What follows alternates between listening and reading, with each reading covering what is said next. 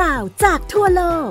ที่จะทำให้คุณเปิดมุมมองทางความคิด และเข้าใจในสิ่งที่เป็น เล่ารอบโลก โดยปิติสีแสงนาม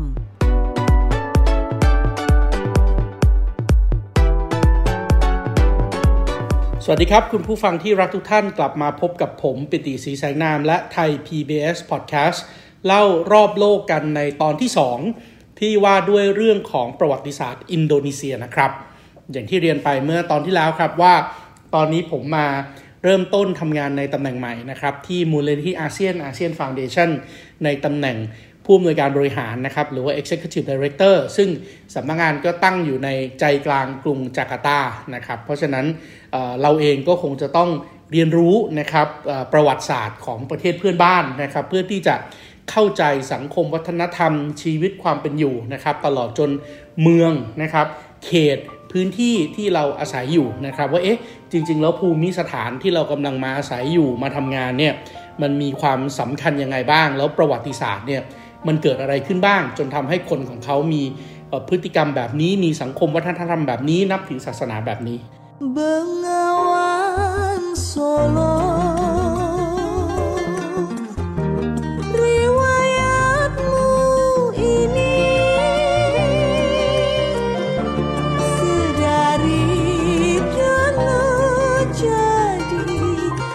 ตอนที่แล้วเนี่ยผมเล่าให้ฟังถึงประวัติศาสตร์แบบสังเขปนะครับตั้งแต่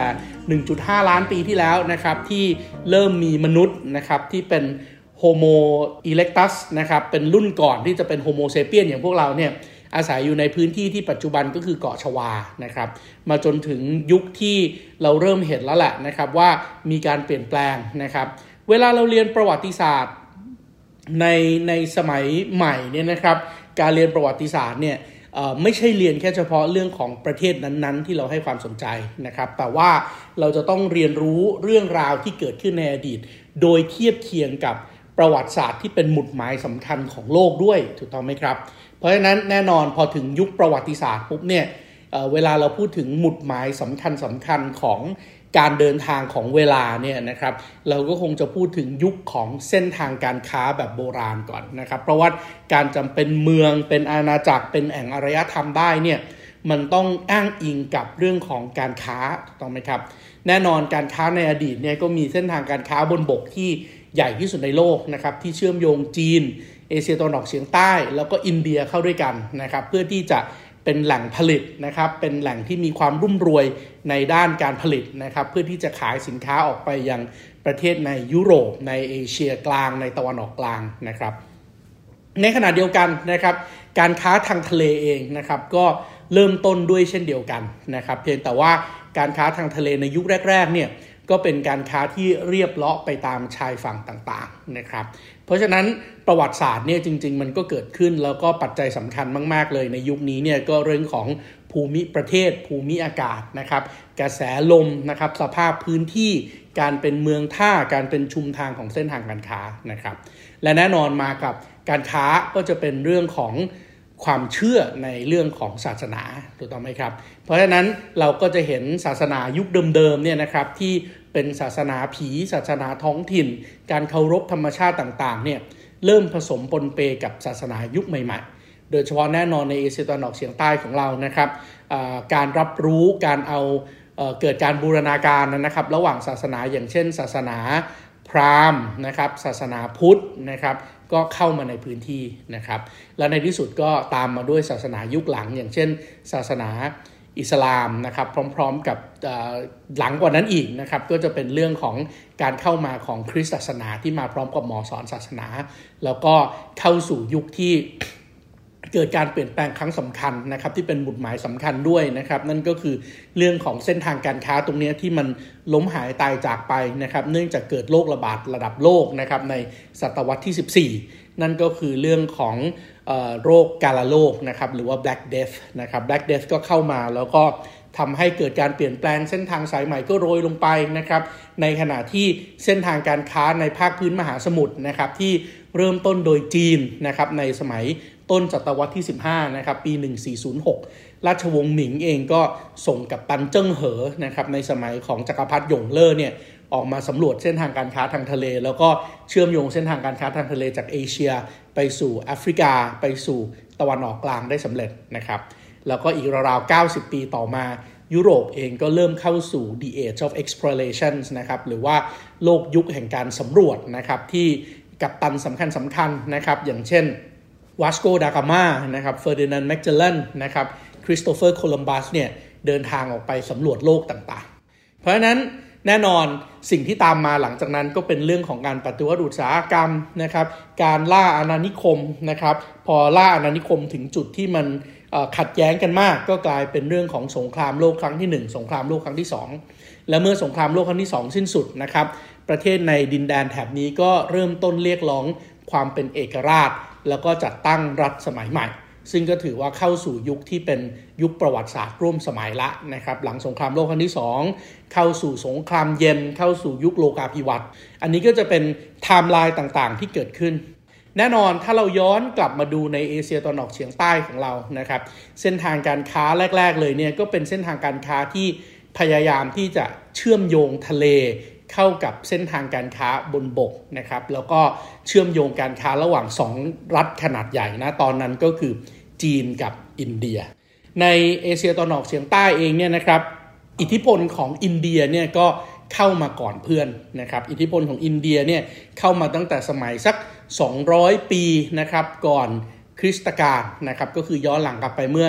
2,200 ปีที่แล้ว เช่นเดียวกันนะครับ ก็มาในห่วงเวลาเดียวกันกับที่จีน เริ่มต้นสร้างเส้นทางการค้าสายใหม่ด้วยนะครับ เพราะฉะนั้นจีนกับอินเดียเนี่ยก็มาปะกันนะครับหรือมาพบกันนะครับที่เอเชียตะวันออกเฉียงใต้ แล้วเราก็รับเอาความเชื่อต่างๆเข้ามา แน่นอนว่าการค้าในอ่าวเบงกอลนะครับซึ่งมีเมืองท่าอยู่ตามรายทางริมอ่าวเบงกอลเนี่ยก็เกิดขึ้นนะครับ วัฒนธรรมอินเดียนะครับอิทธิพลของอินเดียในเอเชียตะวันออกเฉียงใต้เนี่ย ก็เข้ามานะครับไม่ว่าจะเป็นราชวงศ์ปาละวะ ราชวงศ์คุปตะราชวงศ์ปาละ ราชวงศ์โจระนะครับก็เข้ามาในเอเชียตะวันออกเฉียงใต้ เช่นเดียวกันนะครับกับสมัยที่ราชวงศ์ฮั่นเริ่มเรืองอำนาจ หลังจากที่จินซีฮ่องเต้เสียชีวิตไป ราชวงศ์จินจบไปนะครับราชวงศ์ฮั่นก็เริ่มเส้นทางการค้าสายใหม่ด้วยนะครับเพราะนั้นแน่นอนในพื้นที่ที่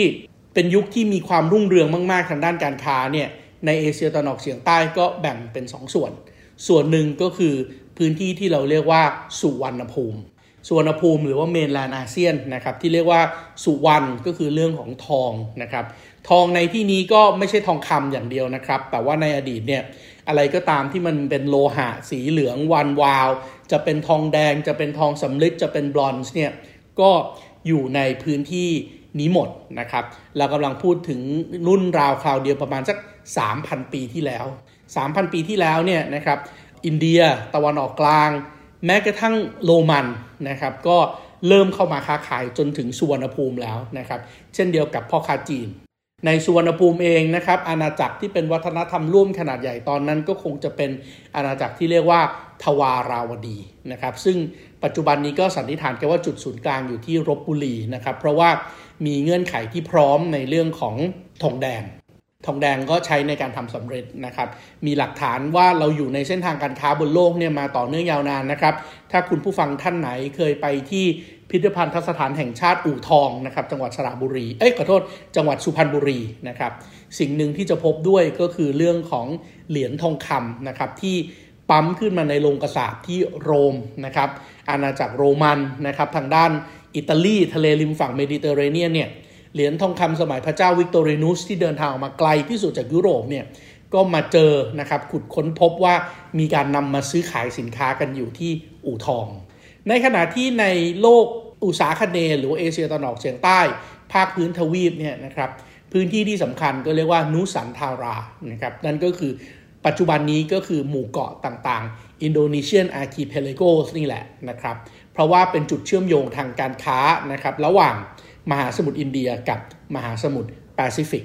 แน่นอนว่าการค้าในสมัยแรกเนี่ยทุกคนหลีกเลี่ยงนะครับพื้นที่ที่เป็นช่องแคบตรงนุสันทาราตรงนี้นะครับ ต้องอย่าลืมนะครับว่าพื้นที่ที่เป็นตอนเหนือของเกาะสุมาตรานะครับตอนใต้ของแหลมมาลายูที่เป็นประเทศมาเลเซียปัจจุบันนี้เนี่ยมันเป็นช่องแคบนะครับที่มีความกว้าง อย่างตรงประเทศที่เป็นสิงคโปร์ณปัจจุบันนี้เนี่ยส่วนที่แคบที่สุดของช่องแคบมาลากาเนี่ยก็แค่ 2.8 กิโลเมตรเท่านั้นเองนะครับถ้าไม่มาทางเหนือของเกาะสุมาตราก็ต้องอ้อมเกาะสุมาตราลงมาที่ช่องแคบที่อยู่ระหว่างเกาะชวากับเกาะสุมาตรา นั่นก็คือช่องแคบสุนดา ในอดีตการเดินเรือผ่านพื้นที่ตรงนี้ถือว่าเป็นความยากลำบากอย่างยิ่งครับ ยากลำบากขนาดไหน ยากลำบากขนาดที่ว่าลองนึกภาพดูนะครับว่า คำบางคำเนี่ยมันเกิดขึ้นแล้วมันแสดงออกและพูดถึงเรื่องของพื้นที่ตรงนี้โดยตรงนะครับภัยคุกคามแรกที่ทำให้คนเริ่มเดินไม่ไม่กล้าเดินเรือผ่านตรงนี้ก็คือสิ่งที่เรียกว่าโจรสลัด โจรเนี่ยก็แน่นอนนะครับหมายถึงโจรนะครับ แต่คำถามคือทำไมถึงเรียกพื้นที่นี้ว่าโจรสลัด เพราะเซลัดนะครับหรือว่าสลัดเนี่ยเป็นภาษามาลายูดั้งเดิมครับเซลัดหรือสลัดที่เป็นภาษาบาฮาซาเป็นภาษามาลายูเนี่ยแปลว่าช่องแคบครับ เพราะนั้นโจรพวกนี้เนี่ยก็อาศัยช่องแคบนะครับเพื่อที่จะออกปล้นเรือสินค้า ออกปล้นเรือสินค้าหมายความว่ายังไง ก็ลองนึกภาพดูนะครับว่าในฤดูเก็บเกี่ยวในฤดูทำการเกษตรเนี่ยพวกเขาก็ทำมาหากินกับการเพาะปลูกพืช แต่ในฤดูแล้งนะครับคนเหล่านี้ก็ออกปล้น โดยวิธีการก็คือจะเอาเรือขวางช่องแคบไว้ครับ แล้วเมื่อเรือสินค้าผ่านเข้ามา ก็ตันเพราะมีเรือขวางอยู่ไปต่อไม่ได้ เขาก็จะเอาเรืออีกลำหนึ่งปิดช่องแคบครับ แล้วก็ออกปล้น โจรพวกนี้ถึงถูกเรียกว่าโจรเซลัตหรือว่าโจรช่องแคบ นอกจากนั้นแล้วนะครับ ถ้าใครเคยมีโอกาสได้คุยกับชาวประมงที่ทำกิจกรรมประมงอยู่ในทะเลอันดามันฝั่งตะวันตกของประเทศไทย ซึ่งก็เป็นรอยต่อเข้ามาถึงช่องแคบมาลากาเนี่ยเราจะรู้ครับว่าลมในทะเลอันดามันเนี่ยมันมีความซับซ้อนมากๆ นะครับ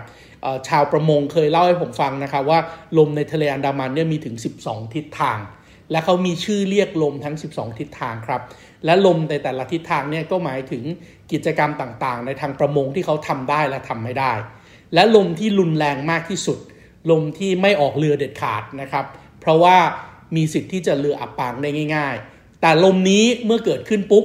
มันเป็นลมขนาดใหญ่ ก็จะดูดเอาสิ่งสกปรก ในท้องทะเลลงไปที่ก้นทะเลด้วย และทำให้จากลมพวกนี้ผ่านพ้นไปเนี่ยทะเลก็จะสะอาด แล้วก็ลูกหอยลูกปู ลูกปลาลูกกุ้งก็กลับมาอุดมสมบูรณ์อีกครั้งหนึ่ง ลมเนี้ยเขาเรียกว่าลมสลาตันครับ ซึ่งคำว่าสลาตันเนี่ยจริงๆก็คือลมที่มาจากทิศใต้ครับ และลมที่มาจากทิศใต้ที่เป็นลมที่รุนแรงคืออะไรครับ ก็คือลมที่มาจากช่องแคบมาลากานั่นแหละครับ ลองนึกภาพดูนะครับว่าถ้าคุณผู้ฟังมีคอนโดมีห้องอยู่นะครับ แล้วห้องด้านหนึ่งเป็นประตูที่เปิดไปที่ทางเดิน ห้องอีกด้านประตูอีกด้านหนึ่งเปิดไปที่ระเบียง ลองนึกภาพดูว่าถ้าเราเปิดประตูห้องไว้ แล้วไปแง้มแง้มประตูระเบียงเนี่ยลมจะผ่านประตูระเบียงเพื่อออกไปทางเดินแล้วได้ยินเสียงอู้ของลมดังมาก นั่นแหละครับกระแสลมที่ผ่านช่องแคบ กระแสลมที่ผ่านหน้าต่างคอนโด ประตูคอนโดออกช่องทางเดินเสียงดังแบบไหน กระแสลมแรงแบบไหน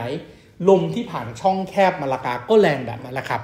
เพราะฉะนั้นในอดีตเนี่ยเส้นทางการค้าส่วนใหญ่ก็จะเน้นไปเรื่องของการเดินทางบนบกนะครับ อย่างเช่น ในกรณีของประเทศไทยอย่างเงี้ยนะครับเรือส่วนใหญ่ก็จะจอดตรงบริเวณมริดนะครับฝั่งที่จะค้าขายจากอินเดียไปจีนเนี่ยเรือก็จะจอดตรงที่มริดนะครับ จากมาริดนะครับก็เดินเข้ามานะครับมาริดนี่อยู่ทางฝั่งเมียนมาผ่านตนาวสีนะครับตนาวสีก็คือเทือกเขาขนาดใหญ่นะครับเทือกเขาขนาดใหญ่เทือกนี้ก็แน่นอนนะครับว่าว่ามันไม่สามารถที่จะผ่านได้ง่ายๆอะตะนินตะยีทั้งฝั่งพม่าตะนาวสีฝั่งไทย หรือที่มาลายูเรียกเตนาสริมเนี่ยไม่ได้สามารถผ่านได้ได้ ดังนั้นจึงต้องมีช่องทางเดินโดยเฉพาะ ช่องทางนี้ก็คือช่องทางที่เรารู้จักกันในนามช่องสิงขอนนะครับ ออกจาก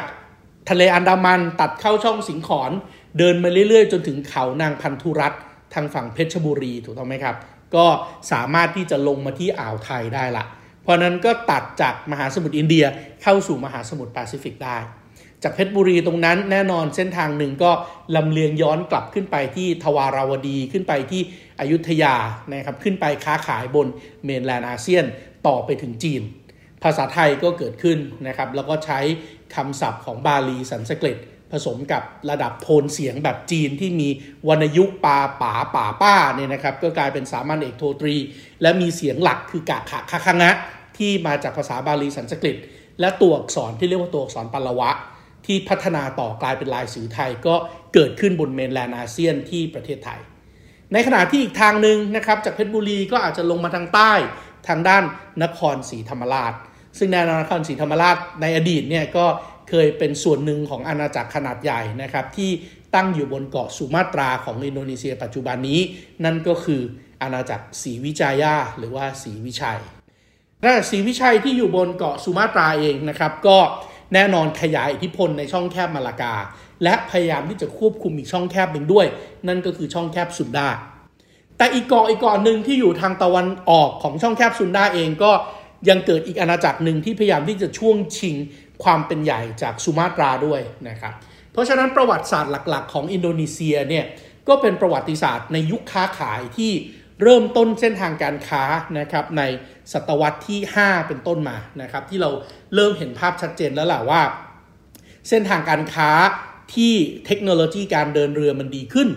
สามารถที่จะมีอาวุธต่อสู้กับโจรสลัด สามารถที่จะเดินเรือผ่านช่องแคบ โดยที่ไม่ต้องกังวลกับเรื่องของลมมรสุมอีกต่อไปแล้วเนี่ย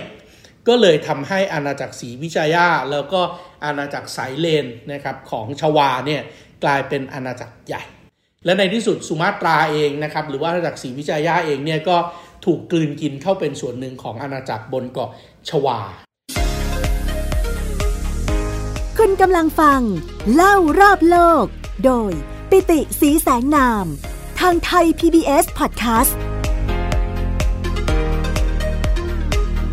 แน่นอนเงื่อนไขทางภูมิศาสตร์ มีความสำคัญอย่างยิ่งครับ สุมาตราเนี่ยยิ่งใหญ่ขึ้นมาเพราะเส้นทางการค้าในยุคแรกนะครับ แต่ว่าเส้นทางการค้าในยุคแรกที่เริ่มเข้าสู่ช่องแคบมาลากาได้เนี่ยสุมาตราคือพื้นที่แรกถูกต้องไหมครับ ที่จะรับเส้นทางการค้าตรงนี้ แต่ปัญหาทางด้านภูมิศาสตร์ของสุมาตราก็คือสุมาตราเนี่ย มีภูเขา โดยเฉพาะแนวภูเขาไฟ เป็นแกนกลางตลอดทั้งเกาะขนาดใหญ่นี่เลยครับ ถึงแม้สุมาตราจะเป็นพื้นที่ขนาดใหญ่ที่สุดของหมู่เกาะอินโดนีเซีย แต่ด้วยความที่มีภูเขาสูงชัน เป็นแกนกลางเหมือนกระดูกสันหลัง นั่นก็เลยทำให้ไม่สามารถที่จะเพาะปลูกได้ เมื่อไม่สามารถเพาะปลูกได้เพราะว่ามีที่ราบเฉพาะริมชายฝั่งทะเล รอบๆภูเขาทางสองทิศนะครับ ก็คือทิศเหนือกับทิศใต้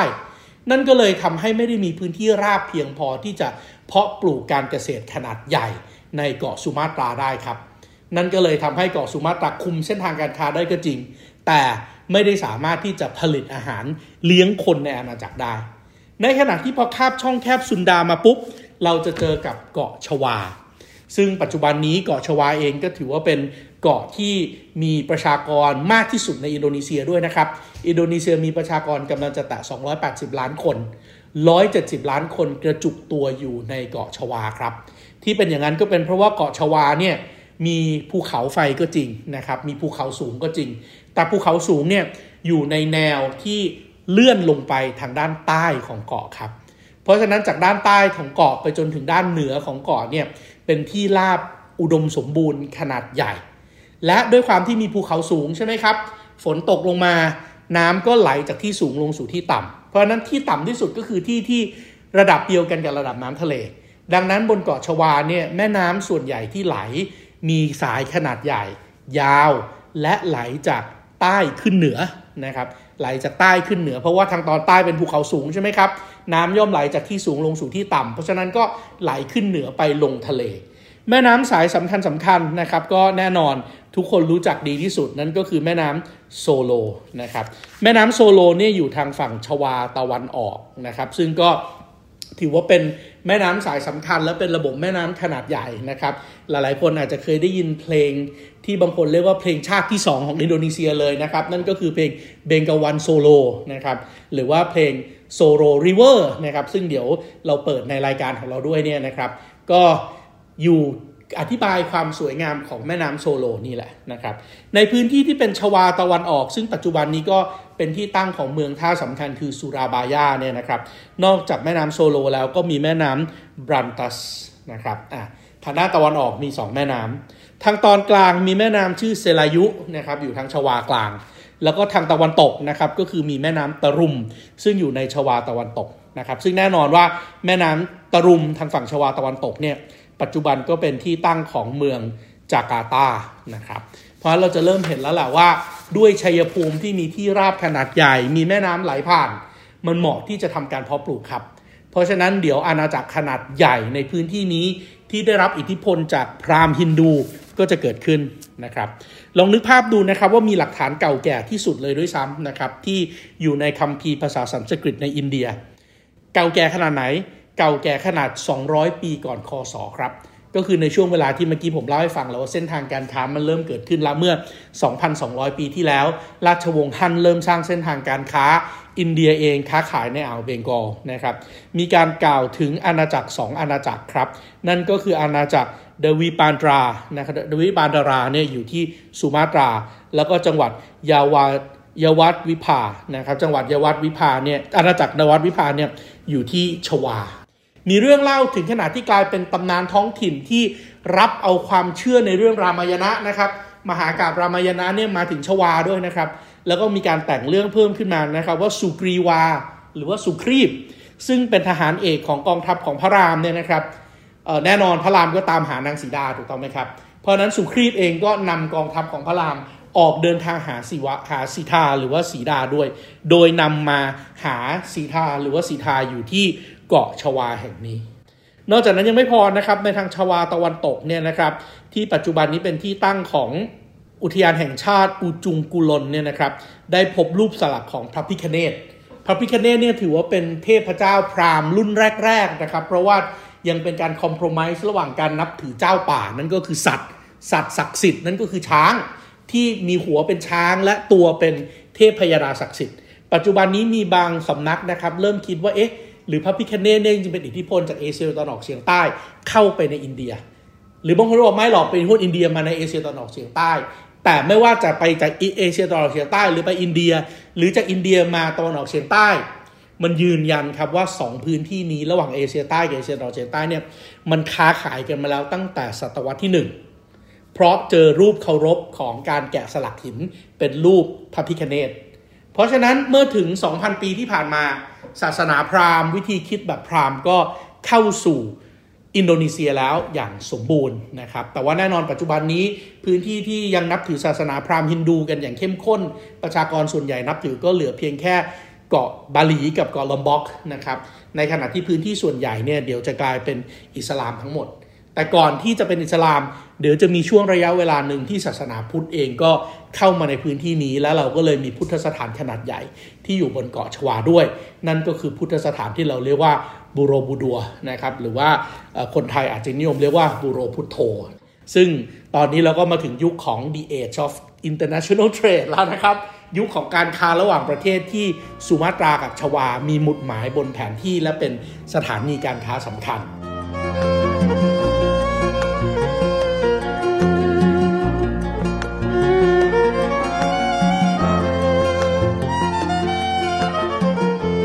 ประวัติศาสตร์อินโดนีเซียจะเป็นอย่างไรต่อไป ติดตามกันในตอนหน้าครับ ตอนนี้เวลาหมดแล้วครับ พบกับผมปิติศรีแสงนามและ Thai PBS Podcast เล่ารอบโลกได้ใหม่ สวัสดีครับ ติดตามรับฟังรายการ เล่ารอบโลก ได้ทางเว็บไซต์และแอปพลิเคชันไทย PBS Podcast และติดตามความเคลื่อนไหวรายการได้ที่ สื่อสังคมออนไลน์ Thai PBS Podcast ทั้ง Facebook, Instagram, YouTube และ Twitter Thai PBS Podcast Build the World via the Voice